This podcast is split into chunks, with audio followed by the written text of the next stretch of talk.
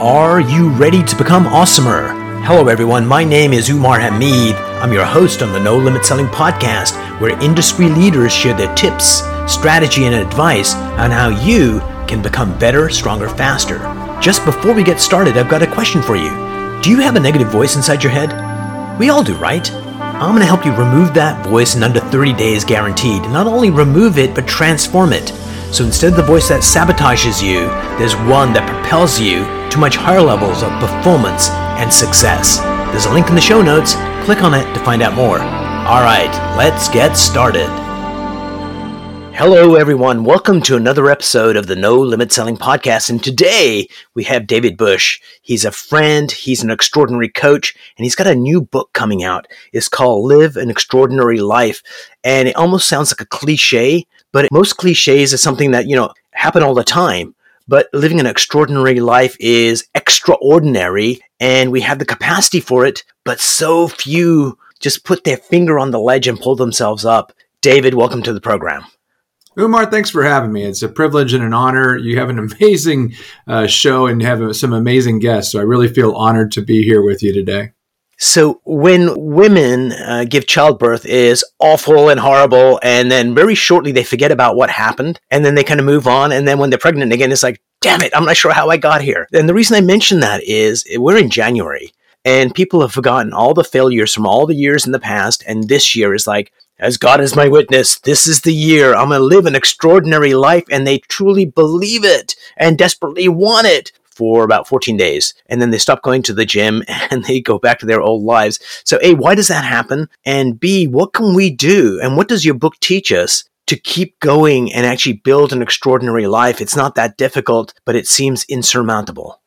Yeah, it's a great question, and I think that uh, it's different for each each individual person that I've spoken to. You know, for some it's fear, for some it's a lack of belief, for some it's a lack of support. Um, but you know for each and every one of us uh, it comes down to a decision. And you know one of the things that i have found just from my own personal experience and from the testimonials of others is that there were these six commitments that were common in all of the stories that I spoke to. So I interviewed a tremendous number of speakers, authors, leaders, and just everyday ordinary people who have lived extraordinary lives. And what I found is there's some common clues. You know, I love the quote that Tony Robbins says, you know, success leaves clues.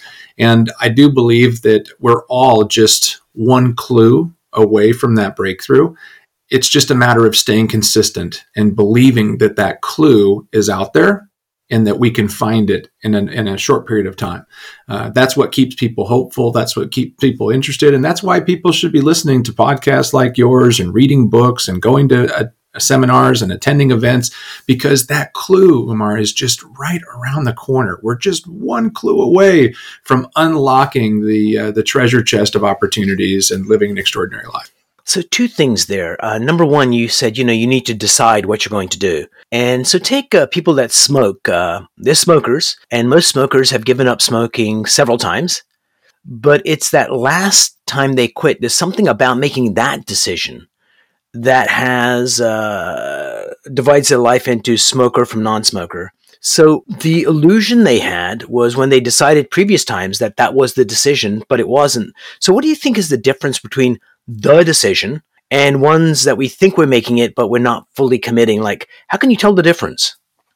Well, as I've learned, just there's really three different choices that we make, right? There's the goal setting choice that we make, which is oftentimes something that happens at the beginning of the month, beginning of the year, where we feel compelled to accomplish something. And then there's the action ch- uh, action step choice that we make, where we know that there's certain habits that we can do or not do that can create the life that we desire. And many people play in that area of goal setting, action steps or habits or just choosing not to do something. But many people don't leverage the third area, which is the deeper area, and that's the fundamental choice. So right. in smoking, I think that many people that struggle with quitting smoking is because they've never made the fundamental choice to become a non-smoker. You know, they say, "Well, I'm I'm trying to stop smoking." But they've never really made the decision to say, "I'm a non-smoker. I'm choosing to not smoke." That's just who I am. That's what I'm doing. So the idea of conflict uh, manipulation or conflict motivation is where you're you're taking this pain or this um, challenge, this mm-hmm. problem mm-hmm. that's in your life, and you're trying to remove it from your life rather than creating an outcome in your mind of I want to be a non-smoker. I want to be a healthy person. I want to be able to have the vibrancy of living a healthy life. So I'm choosing to become that person today and every day thereafter. That's who I am. So what's kind of interesting is uh, what you're describing is one way is uh, pushing away, and the other one is abra- embracing a new way of being. And being doesn't require effort. Pushing away requires effort to do. Have I got it right?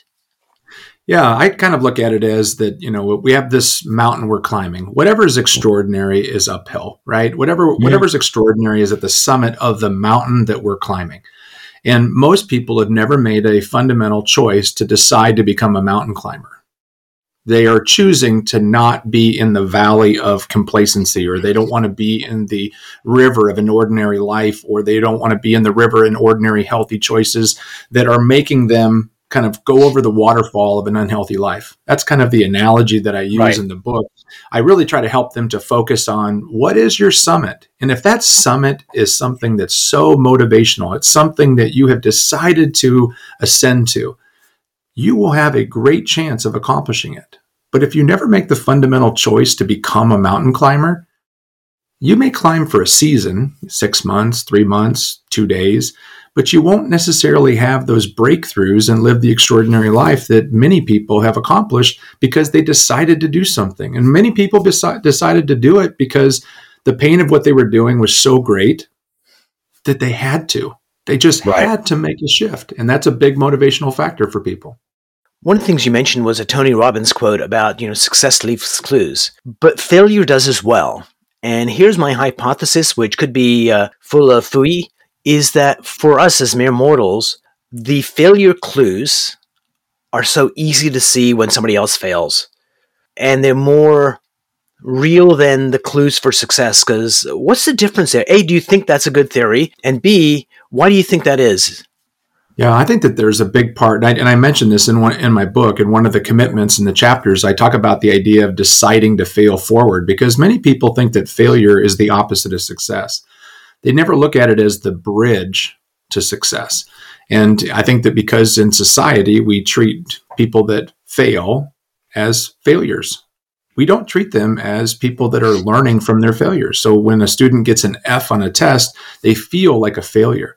Rather than taking that F on a test or F in a class and saying, hey, what did you learn from your experiences? What were the clues that you learned in your failure to accomplish what it is that you wanted to accomplish, pass the class or whatever it is that you did.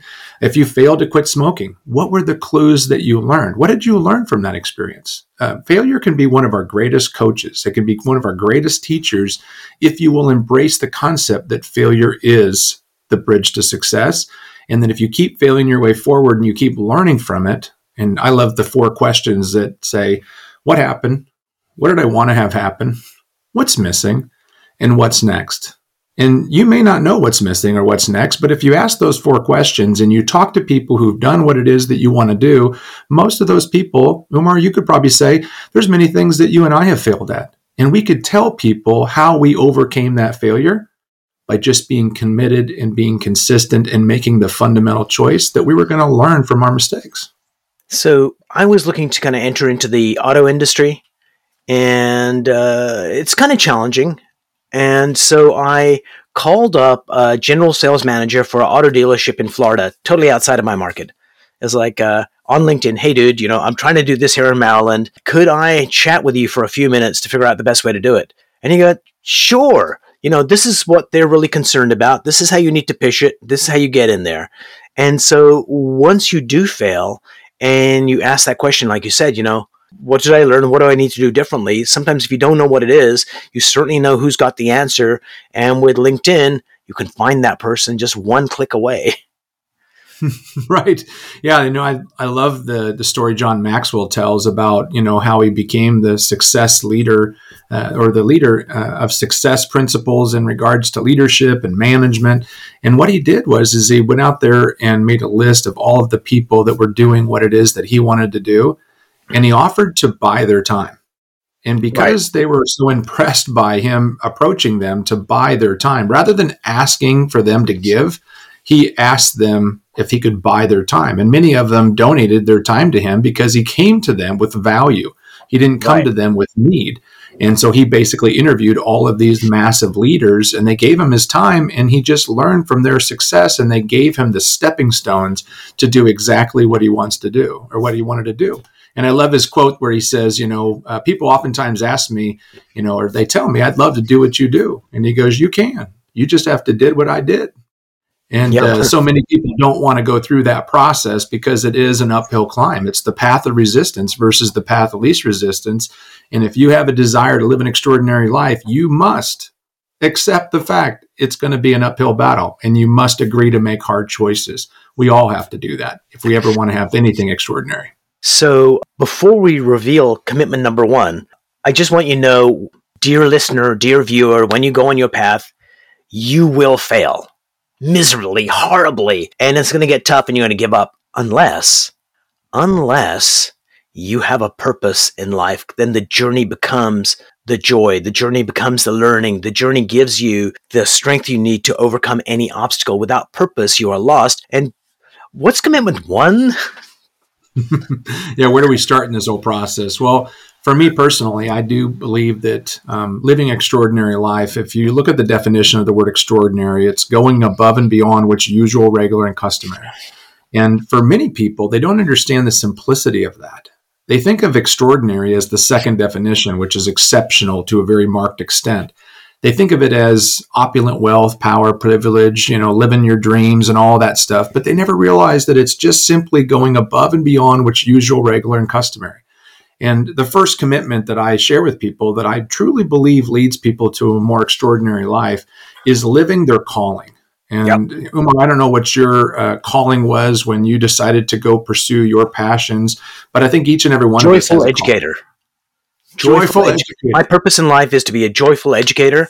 And when I was working in sales and a programmer, there was an element of teaching but now I do it full time. That's my being. And it just gives me power, passion, happiness. So yeah, that's my mission is, is being a joyful educator. So did, let me ask you the question because this is something I like to get feedback on. When you discovered that, was it a moment in time or was it a process that you had to kind of search and discover? Was it just like a moment in time where you're like, joyful educator it just came to you or was it something that you had been searching for and then the words came out joyful educator so uh, i'm actually here in brampton ontario canada and i'm a canadian and i met my wife she was a baltimore gal and after a year of marriage she said i'm homesick and i said sure let's move to the states but there's no freaking way we're going to baltimore we're going to go to silicon valley and so we didn't have much money didn't have any commitments didn't have any jobs so we took a trip around the world and uh, came back. And then we drove from Baltimore uh, all the way to Berkeley, California. And on that trip, you know, you're five, six days in the car. It was like, uh, what should I do? What, I, what am I meant to do? And something about that journey uncovered the words. And it was partially the journey, and partially it was like, eek, we have no jobs, we have nowhere to live, we don't have a lot of money. And it was that pressure and the patience of the journey and the discovery. It came to me, and it was like, oh my God, there was like a, a life before and then a life after knowing what that is. Because even if you have like a, I was still in sales and marketing, I just treasured when I could teach more than I did in the past because I knew that was the juice that kept me going. And then over time, I just changed my career. So more and more of what I did was educating, and less and less was the other stuff. Yeah that's that's a common theme in all the people that I talk to. It was a process. It wasn't an event.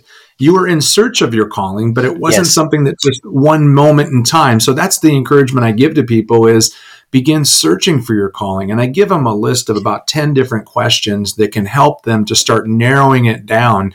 Um, because again, that process is, is a little bit arduous to take on on your own. So giving yourself some questions to start you know, funneling and filtering and saying, you know what, this is an so area us, that I'm really. So give us one of those questions, and we'll leave the rest. They can get go buy the book, get the rest of the questions. What's one of those questions? Well, the the best question I love to ask is, for which group of people do you feel the most called to serve, support, encourage? Um, you know, some people are single moms, some people are um, uh, dealing with aging parents and dealing with a real challenge that relates to um, you know uh, loss of memory or other types of things so they have a real passion to encourage those people or to serve those people but it's oftentimes a group of people that you feel it's people generated um, it's not in a position of you know uh, wealth privilege, power. It's that's not typically what people are called to.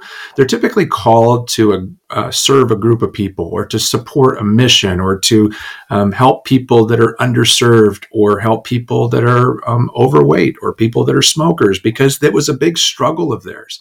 So those are the that's a that's a real good question. A next best question would be is is that um, Umar, if you could do anything, if you had control of time and money and you did not have to go to work someplace to earn a living, but you could do something vocationally that you were absolutely passionate about, what would it be? Those two questions can start to narrow down and filter oh, yeah, down. Definitely. Good questions. Out of the trillions of things, it comes down to the thousands of things, and the other questions help hone it down. So that's uh, number one commitment. What's number two? Uh, the second one is to engage in your dreams. So, you know, once you're following your calling, you can begin to clarify some dreams that matter to you. You know, whether that's to build a business or whether it's to become the champion, to become the best at something. Um, you know, one of the individuals that I interviewed was uh, John DeVore, who is the captain of the Red Wing Air Force, who does the fly suits, you know, the wing suits. So you, you met him, I believe, as well. Yeah. And John is uh, he was a guy that you know when he was young he dreamt of flying. That was one of his things. He actually put on this you know thing where he actually flew off his barn and kind of into a hay bale, and that was his first initial start of flying. And then he became um, somebody that was parachuting out of airplanes, and then it turned into skydiving, aerial skydiving for contest, and then it became this idea that he could put on this wingsuit and truly fly and he's known as one of the most accomplished wingsuit um, uh, pilots? flying pilots in the, in the country. And he does some amazing stunt work and things, but that was his dream. And not everybody dreams of flying, but everybody has something deep inside of them that they would love to be, they would love to do, or they'd love to have. And if they don't have the things they want to be, do, and have, then the book actually awakens them to things. Because Umar, I don't know what your life was like, but my family was a great encourager of dreaming. And nice. some people were brought up in families where they were not encouraged to dream.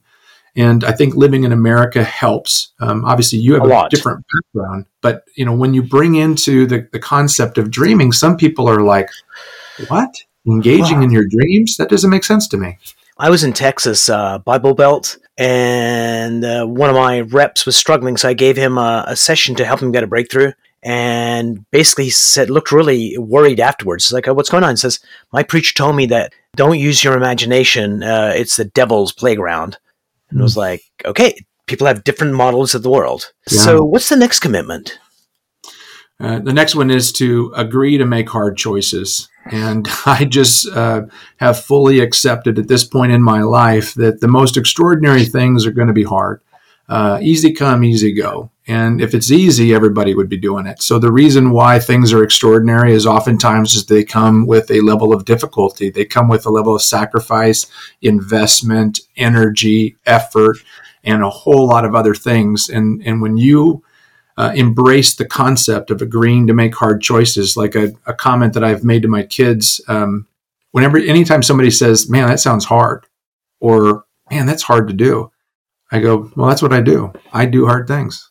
so right. I just ran a half marathon this year, and I don't like running. It's not my favorite thing to do, but it was something that I dreamt of, kind of checking off the list of running a half marathon, and so I signed up to run one and I just did hard things. And there's something to be said, and you know this, Umar, because I know that you're a student of this concept of extraordinary living. When you accomplish something that's hard in your life, you have a sense of victory that is unparalleled with any other thing in life. When you feel this sense of accomplishment and you can raise your arms in the air and say, I finished, I did it, I accomplished it. When you summit a mountain, whatever that mountain is, um, it feels good and you begin to dream bigger dreams. And, and I'll, I'll share this with you quickly is that what I find is that most people, they're walking through life and they're focused on their past or they're focused on, you know, street level dreams. But right. Henry David Thoreau, the great philosopher, said, Have you built your castles in the sky? You know, have you built those dreams up there in the sky that are unimaginable today? And are you building the foundations underneath them to create them? And when you accomplish one of those dreams in the sky, you start dreaming about the galaxies beyond. And I love the idea of seeing people agree to make hard choices because of the breakthroughs that take place when they do. What's kind of interesting is uh, at the dawn of the automobile, pretty early on, there was actually a, a race for a short time between gasoline and batteries. Electric cars way back when, and had somebody had a dream way back then of electricity and batteries, the battery chemistry would have had a hundred years to perfect. And so, yeah, if you don't, and it would have been unimaginable doing it, but you need to build that. If you can see it, you can make it happen. People way back when saw the tricorder. Do you remember what that is? Mm-mm. Star Trek. It was a little gizmo they had that they used to communicate with the ship. Oh, okay. And now we have this the iPhone that kicks the mm-hmm. crap out of the tricorder. yeah, so think David, about all the development that's took, taken place with that. And I, I, love the quote from Henry Ford that said, "If I would have given people what they wanted, they, I would have given them a faster horse." Um, you know, the concept of a car just wasn't imaginable by the common human being, but it was by the extraordinary visionaries. And Elon Musk is giving us examples of things that are dreaming at the galactical level um, and, and for some people, that's really hard to do. But if you can start the process, and in the book, I, I give some examples of some sample dreams and then some of the choices that common people make to achieve extraordinary outcomes and just sample hard choices that you know we all have embraced them we've all experienced them it's just that we've gotten away from them and we've kind of camped out in a comfort cave and we need to break free from that if we ever want to have the chance of living an extraordinary life Absolutely. I just watched a documentary about Henry Ford like a couple of days ago, and I was kind of shocked because his first automobile, the one he built, the prototype, was you know pretty rickety and it would break down a lot, but he got investors. But the first car he actually built looked like a horse carriage without the horses. I mean, literally, it looked like a horse carriage. And so even somebody great like that was still one foot in the past. Then, of course, the Model T was, you know, breaking away from that kind of stuff altogether. So, David, there's another three commitments which Dear readers, dear listeners, go get the book. It's really extraordinary. It's not only a book, but more comes with it. So, what else comes with the book, David? Well, I give people an extraordinary life planner that's a virtual document that they can use to enter in their material or enter in their answers to the questions that I put at the end of the six chapters, which um, really helped them to kind of solidify. It becomes kind of like a, a, virtual a virtual life coach, if you will. Right. And going through that planning process, I give them access to a Facebook group, and I have some videos and things that guide them through the each individual section. Um, and I'm I'm just really trying to build a community of people that want to live more extraordinary lives who are willing to encourage one another, lift each other up, share victories, share challenges. And so, if people want to learn more, they can check out theextraordinarylife.com for lots of free resources and more information on the book as well as the planner. And there's a hard copy of the planner as well if people want to have more of a handheld planner to take with them. And there's a 90 day challenge that goes with it. Ah, Brilliant. So before we part company, David, what is one mind hack you could share with people that would help them be happier, healthier, more successful? What's one thing you could share with the listeners and viewers? I think that would really come back to the idea of writing down what it is that you would like to create in your life. Um, not to think about your current circumstances. I know a lot of people are going through some really challenging times physically, mentally, financially, vocationally, but to have the hope to know that there's more extraordinary dreams to come true in your life. You just have to be willing to embrace the challenges and the circumstances and to clarify what it would what would really do it for you. What do you really want to be, do, and have? I know Jim Rohn once was asked the question. He said, you know, hey, what do you predict for the next 10 years? And he said, you know, based on my research, I could tell you that it's about the la- about the same as the last couple thousand years. It's opportunity mixed with difficulty.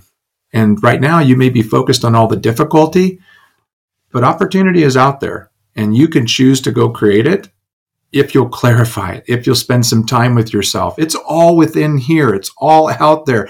Uh, Umar, you've got hundreds of podcasts of stories of people that are sharing amazing things that they're doing in their life because they took the time to clarify it and then they went out there and used these commitments to fulfill it.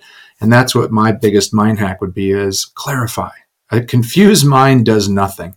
If you clarify and get focused, you know, extraordinary living is not a magic act of hocus pocus. It's focus, focus. Get focused on what it is that you want to create. Absolutely. And once you do that, uh, you know, just asking that question, what's the smallest thing I could do to achieve this vision that I've got? And as soon as you take that first step, you're one step closer to it, and that creates momentum. And that's where you go. David, thank you so much for doing great work. The book is extraordinary and it's a must read, and more importantly, a must do. Do that planner. How can people find you? We're going to put all the links in the show notes. But for people on a treadmill right now, they just want to know what it is. How can people get a hold of you?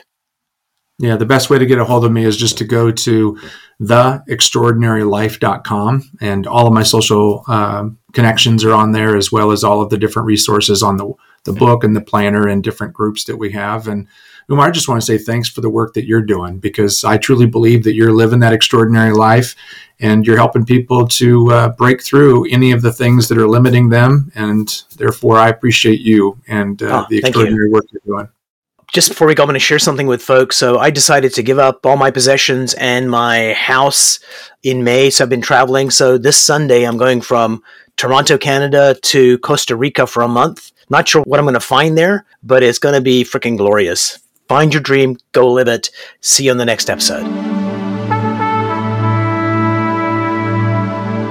If you enjoyed this episode, please go to iTunes and leave a five star rating.